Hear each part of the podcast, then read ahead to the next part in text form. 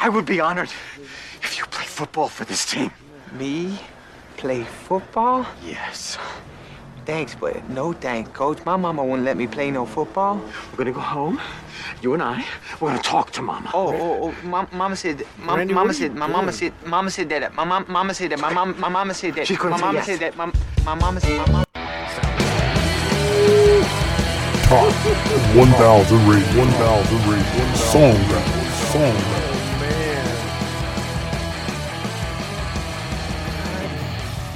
Good evening, ladies and gentlemen. I cannot believe it has taken this long to get back on the podcast, but you know, you just walked in on me and Randy having a discussion. He wanted to play, well, I wanted him to play football, um, but he, he, you know, he's reticent, as they say. Um, no, actually, I've been looking for Randy for a couple weeks now, and it, you know, he was he was out there trying out for teams, you know, and uh, you know, uh, nobody, nobody w- west of Florida wants him to play. So um, he's he's back now, and we are on season two, episode seven. Probably the longest time between episodes I've ever taken. On the last episode, I have to apologize. I don't know what happened. The the voice thing slowed down. Um, I don't know what's going on. Fact, I probably better check the voice thing now. And it appears to be fine, but uh, I don't know. There's some the thing's red. I don't know. I don't like it when the when the little thingy's red. And of course, thingy is a technical term for thingy. All right, well let's let's get into it. Uh, everybody, thank you for listening, following, and sharing. Please rate the show five stars. Uh, you, you know, you could buy some ad time on local radio, but I would rather you just give this show a five star rating. If you haven't done so, please do. Please uh, get on the phone, like they used to say on wrestling. Get on the phone and call somebody. You know, call somebody up and tell them, "Hey, have you rated this show five stars yet?" Because uh, it needs it. Okay. Um, and if you know anybody who likes this kind of thing, you know, they like music uh, analysis. I guess that's what we do here. Uh, you know, we talk a little pop culture. We talk about a little bit of everything. Uh, so if they like that, then uh, tell them to give us a listen. All right. We are available on iHeartRadio and uh, Google Podcast and uh, iTunes or i whatever the Apple Podcast app is. We're on there, as well as Spotify. That's kind of the flagship. That's where you're going to find the you know the questions, polls, and things like that. And uh, if you if you want to really dig deep into what we're doing, go back and listen to season one, episode 15, explain what we're doing. We are trying to create the ultimate playlist of a thousand songs with no skips. And it's a process, and we're in the middle of it. We're in season two of probably four seasons of this process. In fact, it's you know uh, going to take multiple seasons beyond that to because it's an ongoing process. You know, your your playlist your playlist is going to change. Okay, but there's certain songs that are probably going to stay on there. You know, forever, and uh, and so that's kind of what we're talking about here. Um, all right, let's. I don't have any news for today. Um, you know, there's news out there, uh, music news, um, but I'm I'm gonna re- focus on my recommends. Football season is starting. Uh, I've been, you know, uh, pretty much focused on that. I'm even though I'm not coaching, I'm still, I'm still uh, doing the announcements for the, you know, Friday night game, the home games. Um, I will be going to some away games, uh, especially the, coming up this week. I'll be at be at the first uh, first game, the high school game, the team I used to coach. I'll be at their first away game because it's only a few minutes from my house, um, so that'll be fun. Uh, so most of these recommends and these reviews that I'm gonna do are, are football related, but the first one um, I saw it. I think it was on uh, either Apple TV or Hulu. I forget which one, but um, it was the Beanie Bubble, and it's the story of how Beanie Babies, you know, became this huge thing in the '90s. And uh, it's an entertaining. I do recommend it. It's an entertaining look at how something as mundane as a stuffed toy could change how we look at commerce because that's kind of what it did. It it gave us these uh, uh, the concept of uh, you know like uh, uh, what do they call it? I'm a Nikon teacher. I should know this. Uh, manufactured demand. You know, uh, they by making these little beanie babies limited editions and making them rare, uh, they they they changed the the demand curve for those things, even though there was really nothing, you know, classically economic about the demand for these things. Um, and it it it gave uh, eBay something to you know give gave eBay a foothold basically made basically made eBay a thing. Um, Zach Galifianakis, that's a fun name to say, is perfectly cast as uh, CEO Ty, uh, Ty Warner, the CEO of Beanie. Uh, I guess Ty Inc. was the name of the company. Um, he's creepy and he's greedy, so Ga- Zach Galifianakis does that perfectly. Uh, the rest of the characters are all composites of real people. Um, none of the other characters use their real names, um, but they're you know they're int- interesting. How you know the uh, the the young woman who basically created e-commerce, putting the be- you know the Beanie Babies on. Well, she didn't put them on eBay. People were putting them on there, but she she figured out a way of harnessing that and making it making it work for the company.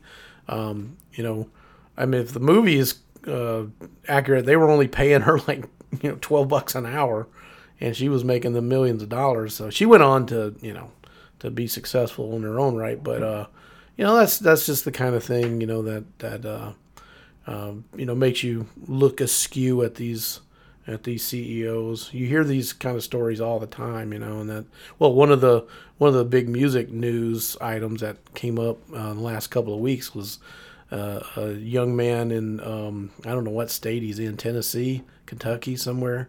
Um, but he wrote a song called "Rich Men North of Richmond," and boy, it's uh, it's causing a a cultural civil war right now. Um, but you know that's that's kind of the sentiment in that song. You know, the song is all about how how rich you know people and, and powerful people are uh, you know keeping people down. You know, and it's not a it's not a left wing right wing kind of thing. It's in fact a lot of a lot of people that are uh, that are criticizing the young man. His name's Oliver Anthony. If you haven't heard the song "Rich Men North of Richmond," go go check it out. It's on Spotify. In fact, it's the number one song I think on on all the music streaming services right now. Um, but uh, you know, he's being criticized for being you know a right wing dog whistle and all this stuff, and it's like you know that that song would have fit you know kind of perfectly in with the the Woody Guthrie. You know, I mean there is some you know uh, you know complaint about people being on welfare, but the complaint is is I think pretty you know in line with with the people who invented the welfare system. They never in a million years expected it to you know uh, be abused the way some people do it. Okay, they they wanted it to be a hand up, not a hand out. So, you know, that's kind of what he's singing about, and that's what you know, that's what country singers have been singing about forever. And uh, so anyway, that but anyway, that that's that's kind of the thing he was talking about is like uh, CEOs like Ty Warner out there, you know, getting you know crazy rich off of of people who are you know just going to work and doing their thing and they're really good at it. They should be rewarded, and yet somehow they don't get. So, uh, all right. So I do recommend Beanie Bubble. I recommend uh, and Bubble the bubble the whole Bubble concept. You know, you know, the Beanie Babies. You know, became worthless at some point. You know, that's that's the thing that made made it most interesting to me because I'm really really interested in you know, the whole Bubble uh, phenomenon. Um, I do recommend Hard Knocks. We're only uh, one episode into the new season. This is season 17. Seems like it's been going longer than that. Maybe they they skipped some years, but um, anyway, it's already doing what it does best. It's building up hope for a hapless team. This this time it's the New York Jets. Uh, you know, so one would think that the typical letdown is going to come, but wait. This time they have Aaron Rodgers at quarterback, Captain Comeback, the High Priest of Hail Marys, the Ayahuasca Air Raid. and their rookies are hungry. So watch out for the J E T S. Yes, yes, yes. Okay. All right, on to the big one. This is this is the big not recommend, and it's it's uh, part of the uh, this the big story of the week uh, in football. All right, really doesn't have anything to do with anyone playing currently. It's got to do with um, Michael Oher and The Blind Side. Okay, and it, it's it's falling off my recommend list. All right, it shouldn't have been on there in the first place. All right, for reasons you'll see obvious. It looks like Disney's $300 million touchdown has been called back for a legal procedure. At least there's going to be a replay challenge. Michael Oher, the subject of the movie, is alleging fraud on behalf of his supposedly adopted family, Sean and Leigh Anne Tuohy, played ably in the movie by Tim McGraw and Sandra Bullock. The Tuohys are defending themselves by pointing out that they never said they adopted him. And this might be a case of Gridiron Mandela effect because I read the Michael Lewis book before I saw the movie. So I was under the impression that they had, had adopted him and put them in, in their will. Uh, the movie seems to back that up with the dining room scene where they asked Oher to join their family. Either way, Oher has every reason in the world to hate the movie. For one, they tricked him into going to Ole Miss. That's probably a capital crime in the Hail state of Mississippi. I have to check my 2022 Egg Bowl box score and get back to you on that. But for another thing, as many have already pointed out, Michael Oher was well on his way to becoming a D1 All American before the Ole Miss booster Memphis Mafia got a hold of him. And the movie makes him look like he had no idea what a football was. I would think the Tuohys wouldn't want a beloved member of their family looking like an idiot for the whole world to see, especially if they weren't going to let him have all the money. All right, that'll do it for that. Let's get to our song notes.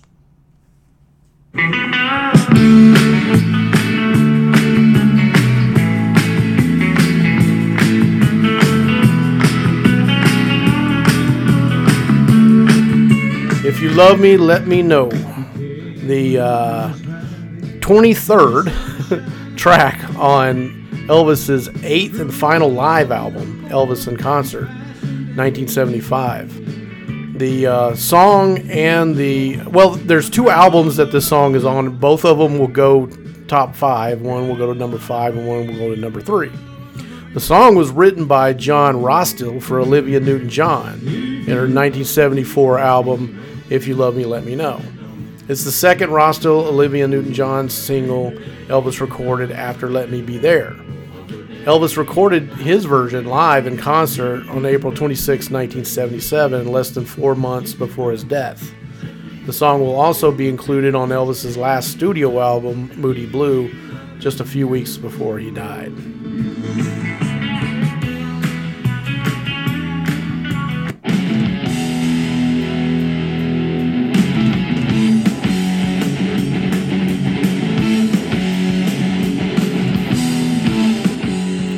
Sun and Steel by Iron Maiden, the eighth track on their fourth studio album, Piece of Mind. The album will go to number 14 in 1983. Recorded in the Bahamas and mixed in New York City, the first album to feature drummer Nicko McBrain, who has been the Iron Maiden drummer ever since.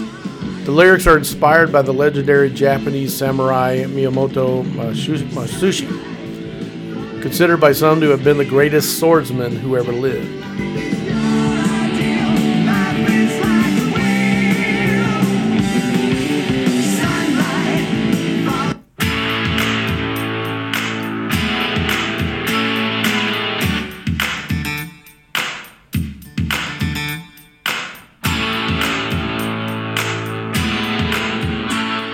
Jack and Diane, the fifth track on I'm sorry, the second track on John Mellencamp's fifth studio album, American Fool, 1982. Both the album and the single will go to number one. On recording the song, Mellencamp said, It was a terrible record to make. When I play it on guitar by myself, it sounds great, but I could never get the band to play along with me. That's why the arrangement's so weird, stopping and starting. It's not very musical. Mellencamp has also stated that the clapping was used only to help keep time and was supposed to be removed in the final mix. However, he chose to leave the clapping in once he realized that the song would not work without it. Drummer Kenny Aronoff credits his impro- improvised solo on the track with saving his career with Mellencamp. Jackie say, hey Diane, let's run off behind the shade.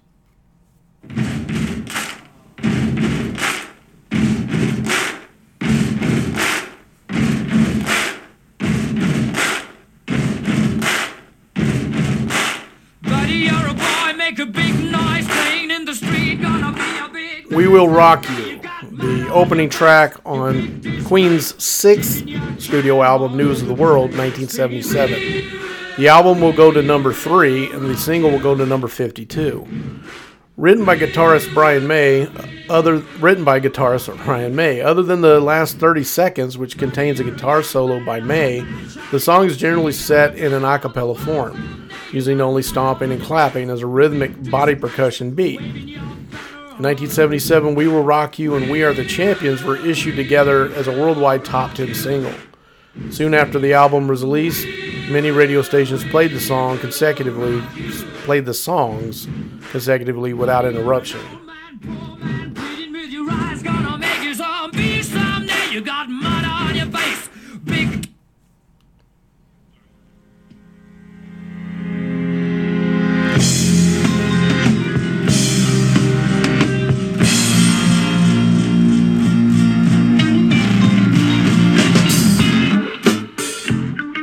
Fame, the final track on David Bowie's ninth studio album, Young Americans, 1975. The single will go to number one, the album will go to number nine.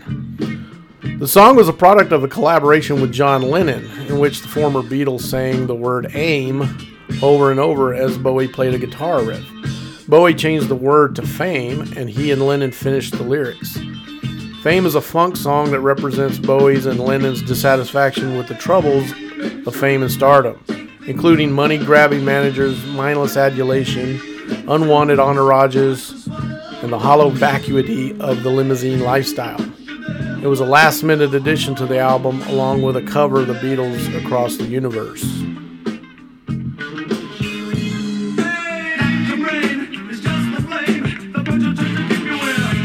All right. Okay, so from there, let's go to no covers for old songs. And I'm really, I think for the foreseeable future, I'm just going to stick with maybe like one song and, and the best covers of the song. Um, this one's a little weird because both of the songs that I'm, I'm going to use in the segment aren't actual covers. They are homages, I guess you would say. Because all the covers, uh, I picked Jack and Diane because all the covers were you know pretty you know straightforward. And all the all the other covers of all the other songs same thing. Um, but but there's a couple of country songs that are homages to it and i guarantee you that you're to hate them okay? Um, here's the first one. It's by kenny chesney called i go back. Let me get the volumes nope nope wrong one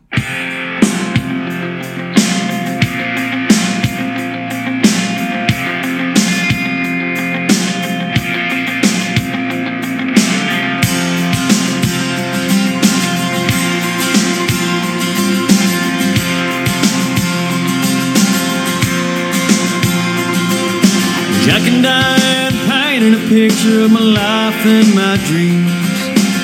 Suddenly, this crazy world made more sense to me. Okay, so you probably hate that, I would imagine. And this one you're going to hate even more.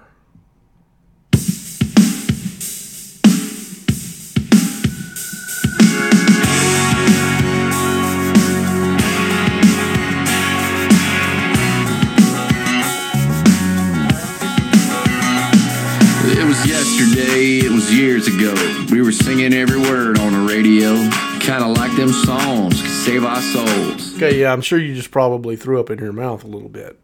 I don't hate either one of them. Okay, myself, uh, I part of my making peace, my peace with country music is, uh, you know, I don't really like a lot of. I don't like the bro country thing, and I imagine Jake Owen. I don't. I, I don't know. I don't know what people's opinions are. I don't really care. Um, but I do like some of Jack o, Jake Owen stuff, and I did have this song on my playlist at one point, and I did listen to it, and it doesn't bother me. I know, you know, especially if you know if you love Anthony Oliver or Oliver Anthony, I don't know which one's the first name, but in Richmond, north of Richmond, you can't possibly like, you know, Jake Owen or Kenny. Ch- I don't know. I don't know how it works. I don't know the rules. Okay, um, but uh, you know, it, it, to me it reminds me that song reminds me a little bit of uh, what's his name, uh, Sean something.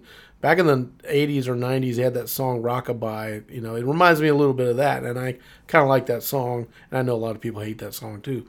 Um, but uh, anyway, I mean, I, I you know, I like I said, I made my peace with country music, and I'm very charitable with my, uh, you know, my my my opinions. Okay, if that's makes sense. All right, well, let's get to the verdict. All right. I'm giving my number five to We Will Rock You by Queen because it is the ultimate audience participation song that's just as effective in a tiny living room with a dozen drunk idiots as it is in a football stadium. Combined with We Are the Champions, it is the undisputed champion of sports anthems. My four goes to Jack and Diane. It should be would be a five on probably any other list. It is the prototype song for John Mellencamp's middle career. It has the echoes of hard rock and a heavy dose of folk. It's pure, perfect Americana. It's what Elton John was trying to do, but you have to be from Indiana to do it.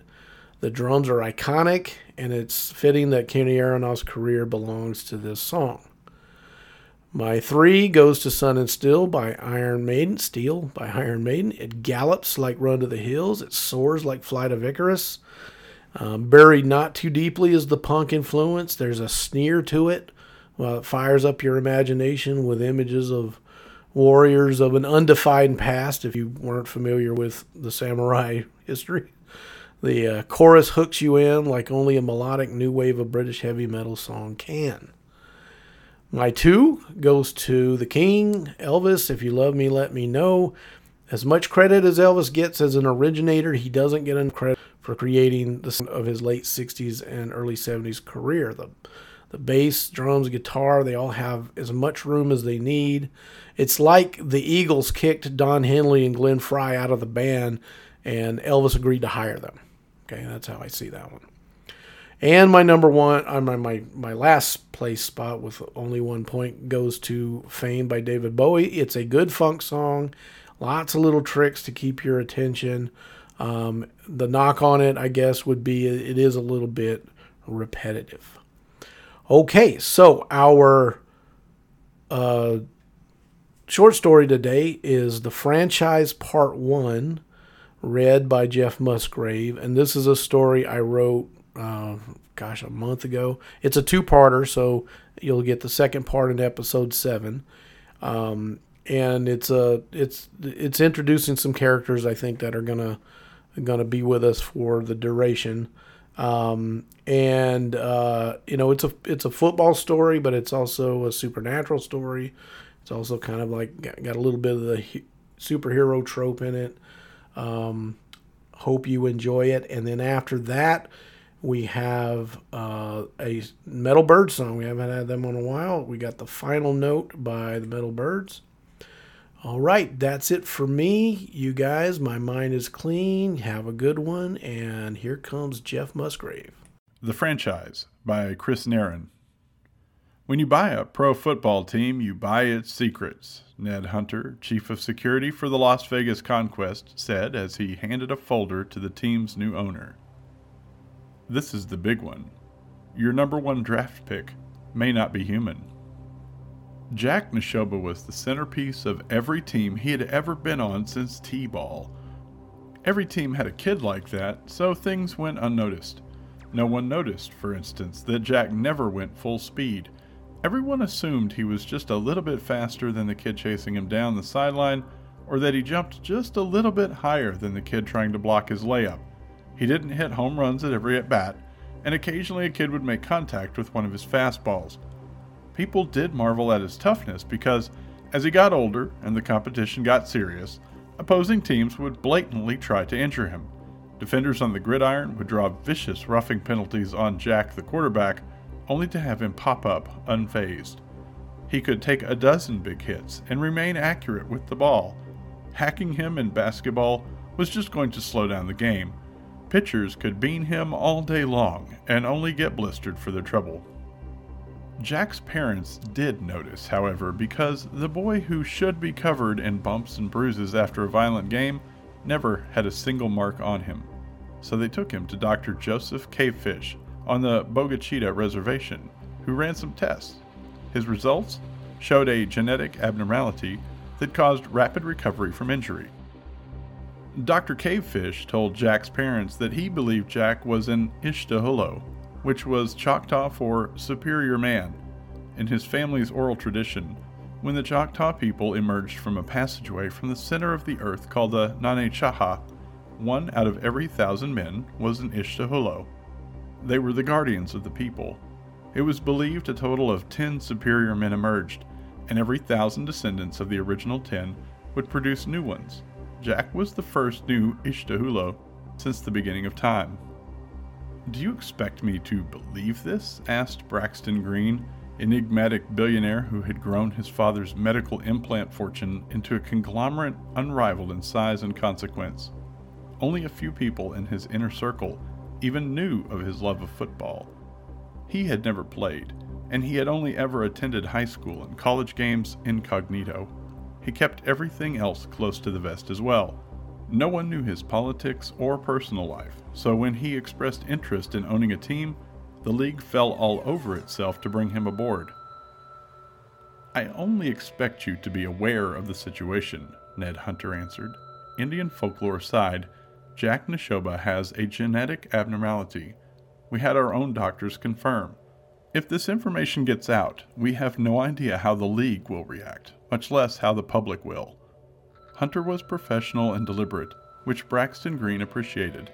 Hunter continued, All quarterbacks get hurt at some point, so Nashoba will have to get hurt, or people will start asking questions. He doesn't have to have career ending injuries, but we need to be careful to report the occasional high ankle sprain or rib injury, something common to QBs. Braxton Green knew the implications of lying about injuries. Football fandom was riddled with degenerate gamblers who lived, ate, and breathed injury reports. If they got caught lying about an injury, his tenure as an owner would be short, and even more infamous than that morons in DC. I want to meet with Jack and Dr. Cavefish, Green finally announced after a long pause. After meeting Jack and the doctor, Braxton Green called Ned Hunter, the head coach, and several members of the training staff into his office. They signed non disclosure agreements and were told what the owner and security chief knew. Until I hear back from Dr. Cavefish, we are going to build a narrative of invincibility around Jack Nashoba. A screen appeared on the wall opposite Green's desk, laying out the plan. Sports writers were to be inundated with information about Jack's training and diet. The staff were directed to have Jack do all the crazy functional strength nonsense they could come up with balancing on yoga balls with 130 pound barbells in each hand, jumping up and down with 500 pounds on a trap bar with resistance bands pulling his knees forward. Anything that would severely injure a normal person.